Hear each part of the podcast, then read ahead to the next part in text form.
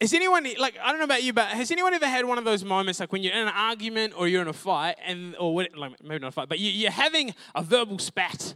That's how some people like to describe it, and you walk away. But have you noticed that sometimes when you walk away, that's when you have like the best comebacks? Has anyone had a good comeback after the fact? Right? And then sometimes it's like not even that, it's actually when you're sleeping and you're like, oh man, I wish I said that. And then sometimes I like to actually imagine what it was like if I did say it you know, and imagine it in my head, and that gives me some satisfaction.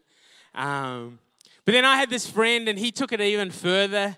He would actually tell the story as if he did say it.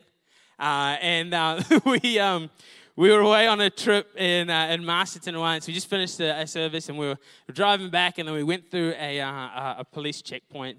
Um, obviously, nothing happened, and we got out the other side. We were in two different cars, and he gets out and tells us the story. He's like, man, that was crazy. Hey, the cop like, hey, have you been drinking? And he was like, yeah, just sparkling waters.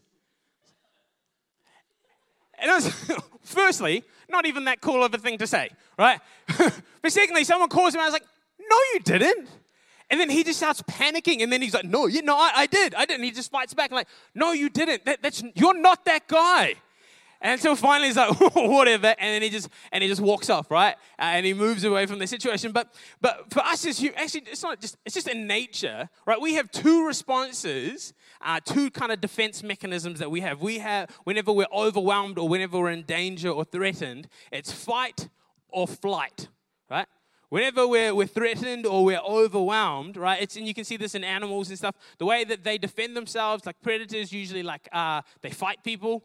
I mean, not people, they fight other things that are coming against them. Uh, and then, or other animals, to, uh, how they stay alive is to be really fast and or fly away, right? And as humans, we get to kind of choose uh, how we respond, fight or flight. And I think we kind of shift between them.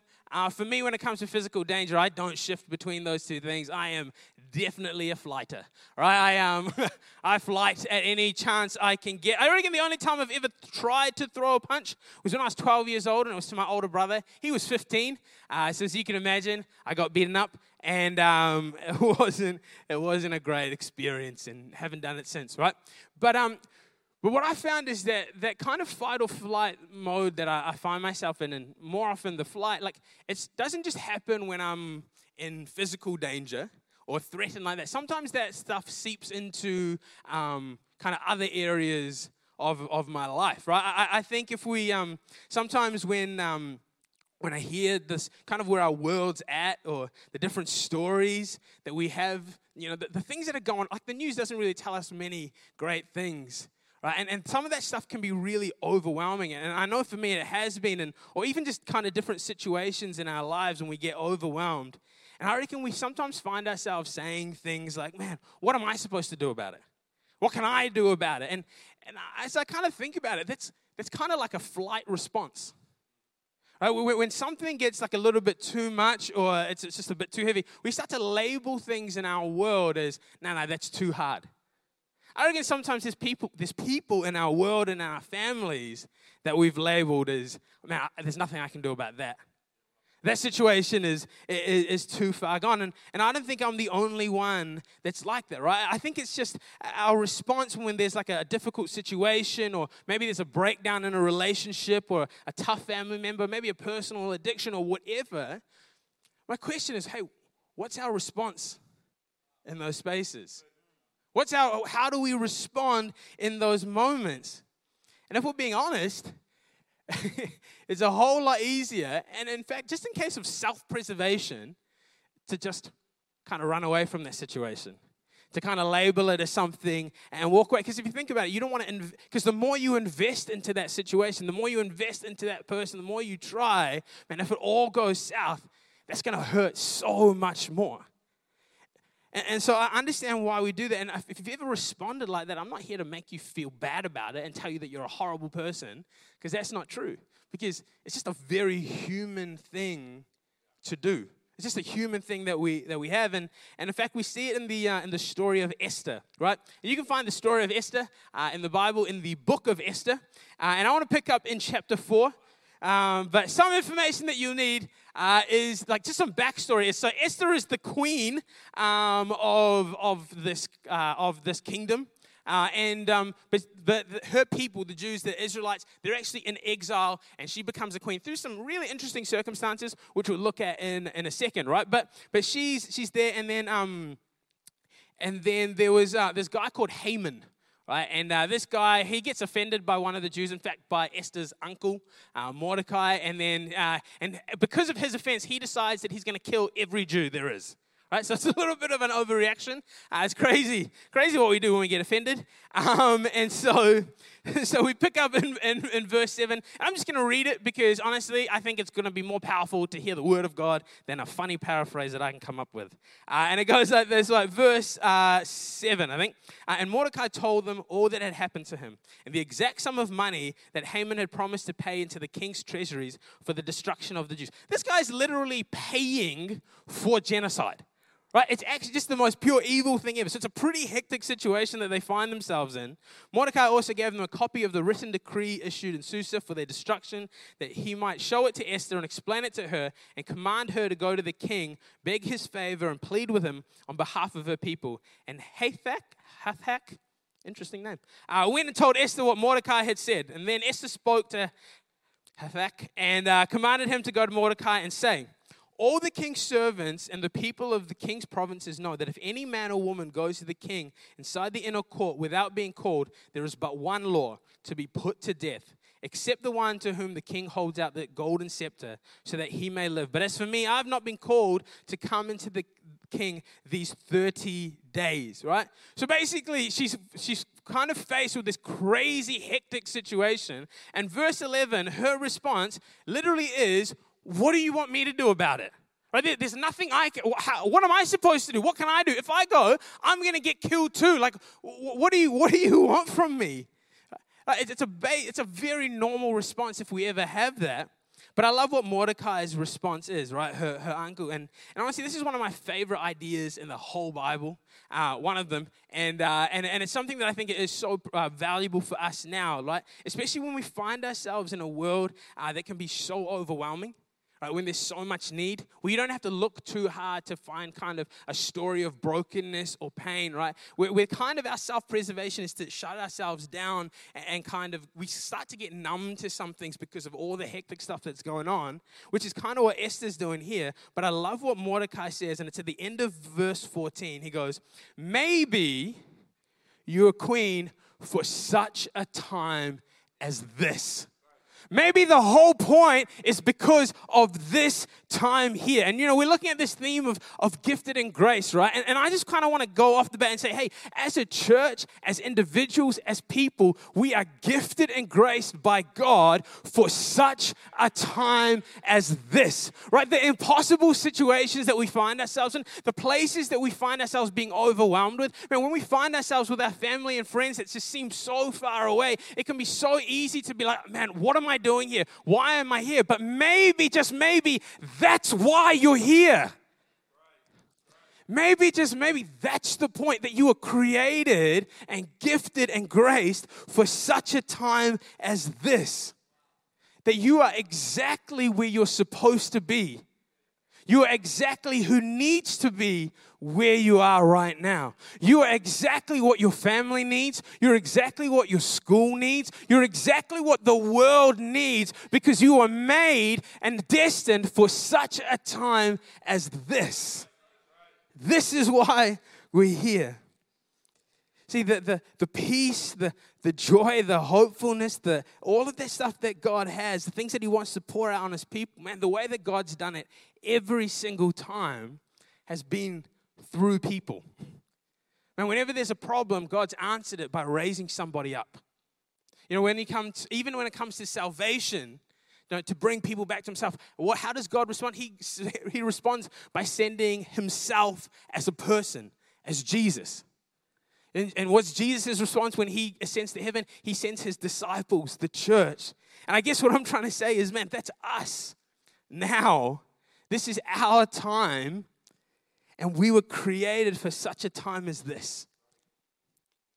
And 1 Peter 4:10 it says this, as each has received a gift, use it to serve one another as good stewards of God's varied grace. So two things that come here. And firstly, that every single one of us has a gift and the purpose of it is to serve others. See, I reckon sometimes we miss the gifts that God has given us, right? Some people are in here like, man, what gift? Well, I've got nothing, right? But, but I reckon sometimes we miss the things and the gifts in our life because we just take some things in our own world for granted. And I think sometimes we look at what other people can do and we look and we put that stuff on a pedestal because we can't do it. But the things that we can do, we just kind of play it down. Do you know, um, this is a bit of a random example, but do you know, like, can, it, can anyone roll their tongue? Yeah, like people that can roll their tongue. Do you know that's actually, um, that's actually just genetic? There's some people who can roll their tongue and some people who just can't. And people who can roll their tongue probably just didn't realize that that was actually a, a special thing that you can do, right? But when you kind of just when something when you just do something all the time, no matter how good you are at it, no matter what it is in your world, you get used to it and we start to devalue what God has actually put on your life and in your world, right? Because just something because it's natural for us. You know, even with Esther, the thing that made her queen, the thing that made her queen, the thing that positioned her in the first place where she was, is the fact that she was beautiful. and she had a good personality, right? Honestly, the first two chapters of the book of Esther are literally just like the Bachelor.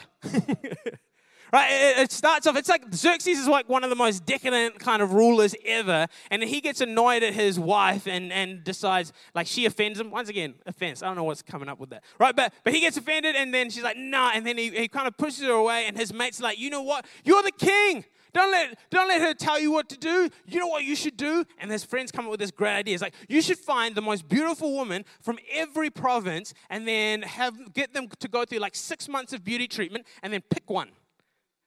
you know, I'm not, I'm not advocating for this. It's just what happened, right? Uh, so it's like the first season of The Bachelor, the first ever season of The Bachelor. And, and legit, in, in Esther 2.17, this is what it says. The king loved Esther more than all the women, and she won grace and favor in his sight, more than all the virgins, so that he set the royal crown on her head and made her queen instead of Vashti, right? The gift that God used to position her to save a group of people from genocide was her looks and personality. right? And it's not uncommon that God kind of used something a little bit random. You know, like with Moses, God used a stick to deliver his, his people out of 400 years of slavery. David used a sling and a stone to kill a 10 foot giant. And with Joseph, God just used his ability to dream. You know, when Moses has this time with God, and he's like, What am I going to do? And God's like, What's that in your hand? And, and Exodus 4 2. And he goes, What's in your hand? And he goes, A staff. And that's what God used to deliver these people, right? It, that, the, the staff wasn't special, it just happened to be the staff that was in Moses' hand at the time. And that was what God used to do something, right? To show his miraculous power and deliver people. David had a sling and a rock. And then in Samuel 17 49, it, it goes to say that um, he took out a stone and slung it and he stuck the Philistine in the forehead. The stone sank into his forehead and he fell, into the, fell on his face to the ground. That's insane to think, right? This guy was 10 feet. If my grandma stood on top of her head, then she would be 10 feet, right? Like that's how tall this guy was, right? And so to have the, the, like the bone density to kind of carry that has to be so thick. So, like, it's crazy to think that a stone went through this guy's head and, and killed him, right? The, the more you think of these kind of amazing stories in the Bible, the more you realize that it actually doesn't make sense. And you slowly start to realize that the gift that God gave them wasn't in their abilities or their talents, man, the, and, and the things in their hands. It was actually, the gift is what God did with what was in their hands. So if you go back, if we jump back to 1 Peter 4.10, when it talks about gifts there, it comes from the, sometimes I look at Greek words, right? And uh, this Greek word has, sounds something like charisma. And, uh, and another way that it can be translated is um, a religious qualification or a miraculous power. See, the, gift that we have isn't the actual thing in our hands, it's whatever's in our hands and the power of God through our lives. Right? It's not about what we can do. It's just it's about what it's about god taking the ordinary of whatever we got and he can do something miraculous that changes people's lives in our world. So when we're thinking, I'm not gifted or what do I have to give, what you've got is whatever you have and the power of God. See, when your heart breaks for someone in your world and you're thinking, what do I have? All you have might be whatever's in your hand and the power of God, and that's enough to change the world. Because that's how powerful and good our God is, and that's the power that He's given to each and every single one of us. I'm not making this up, that's what the Bible says. And I said that for a long time. See, all I've got is, honestly, if I'm being, like, if I break everything that I've done, all I have is I, I like to talk. That's literally kind of what this all kind kind of comes down to for me. And uh, I met this stranger the other uh, the other day, and um, we start talking, and then she finds out that I'm a Christian, and so then she starts talking to me about all the things that I apparently hate, all the different people I hate, all that kind of exciting stuff. But then, you know, like all I've got is, man, the fact that I know that God is good and He loves people, and that's all I just kind of started talking about. And as we kind of just started talking and having this conversation, something started to shift for her. And all of a sudden, uh, she, she asked me this question. She goes, What brand of Christianity are you a part of? and I was like, Are you asking me what church I go to? And she's like, Yeah. And I was like, Cool. Hey, I go to Equippers Church. And then I showed her our Instagram page, and, and she got this. She's like, I actually want to check this thing out. See, honestly, I'm not that, like, I just said, like, God just used some words that I said at some time, and some of them just happened to land for this person. I'm not that special. Like, I'm my own biggest fan. I guarantee that I really like myself, but I'm not that good, right? It's not me, it's not my words, it's not what I do. It's the fact that God just chooses at sometimes that He's going to work through me so that, so that He can draw people to Himself and work heaven on earth because it's His desire for our world and the people around us. See, the situation that you find yourself in that's overwhelming, whether it's a broken relationship or maybe it's just some bad news that, that's just kind of overwhelming you right now a family member or, or a friend that's struggling, whatever you've got, whatever's in your hand, God can use it. If God can use five loaves and two fish to feed 5,000 men and their families, I'm pretty certain God can use your talent, your words, your time, your 10%, your heart, your car, your ability to cook, your mind, your ability to dream, just like Joseph, to actually bring change and, actually make an impact in the world around us? See, because it's, once again, it's not about us. It's about the goodness of God and who He is. And whatever's in our hands, along with His power and His purpose, man, that's going to make a huge change. But if we're being honest, right, it's easier said than done, right? Because all of these, all of these stories, if you actually think about it, man, uh, and the use of these guys' gifts, was actually a result of them just taking a really, really big risk. Right? Esther took a risk by entering the king's court because if he wasn't in a good mood, she would have been killed. Right? If, if, he, if, he, if he wanted to, right? But she's such a boss and has this epic one liner to finish with in verse 16. Uh, I love it. And it goes like this. Um, and then, though it is against the law, I will go in to see the king. And then she finishes with this, right? This is like a mic drop moment. If I must die, I must die. right? like, how cool is that, right? But that's the risk that she took.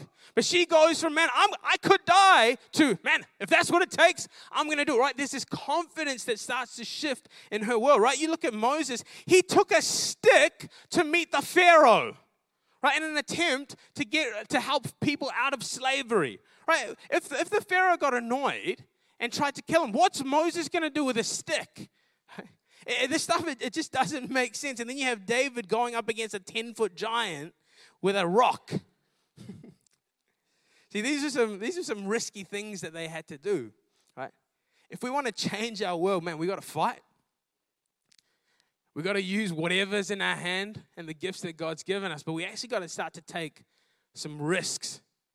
We got to step out into some spaces and places in our world. You know, some people call me scared. Uh, but I like to think of myself as calculated uh, or risk adverse. Uh, like I'm, I'm never going to bungee or skydive. Like I had the opportunity once and I thought about it and I was like, man, do I want to put my life skydiving in the hands of an adrenaline junkie and a sheet in his backpack? and jump out of a very safe plane. It's like, you know what? No, I don't, right? Why? Because it just for me, it wasn't it wasn't worth the risk. You know, the way we, we, we kind of we look at situations and think that's not a risk because the negative consequences is very unlikely. Right? Like that's why we, we get into cars, right? Like going in a car and driving, there's actually a risk involved. But we actually decide, you know what, the risk is worth the reward of me getting to where I need to go on time. And so we, we kind of weigh things up. You know, or if um, or sometimes we just have a confidence. The reason that we can we can overcome risk is because we have a confidence that we can navigate the potential risk, right? Because there's a risk that you could choke on whatever food you're eating at any point. But I have this personal confidence that I know how to swallow and for it to go down my esophagus instead of my trachea, right? Uh, windpipe, throat. I think those are the other words that you could use for that, right? Without it going down the, the wrong pipe. See, when we have a confidence in what we're doing, we don't really think about what could go wrong because we're focused on what, could, what we're going for. See, and we, with David, he was a teenager with a sling, but the reason he was able to take the risk because his confidence was in God.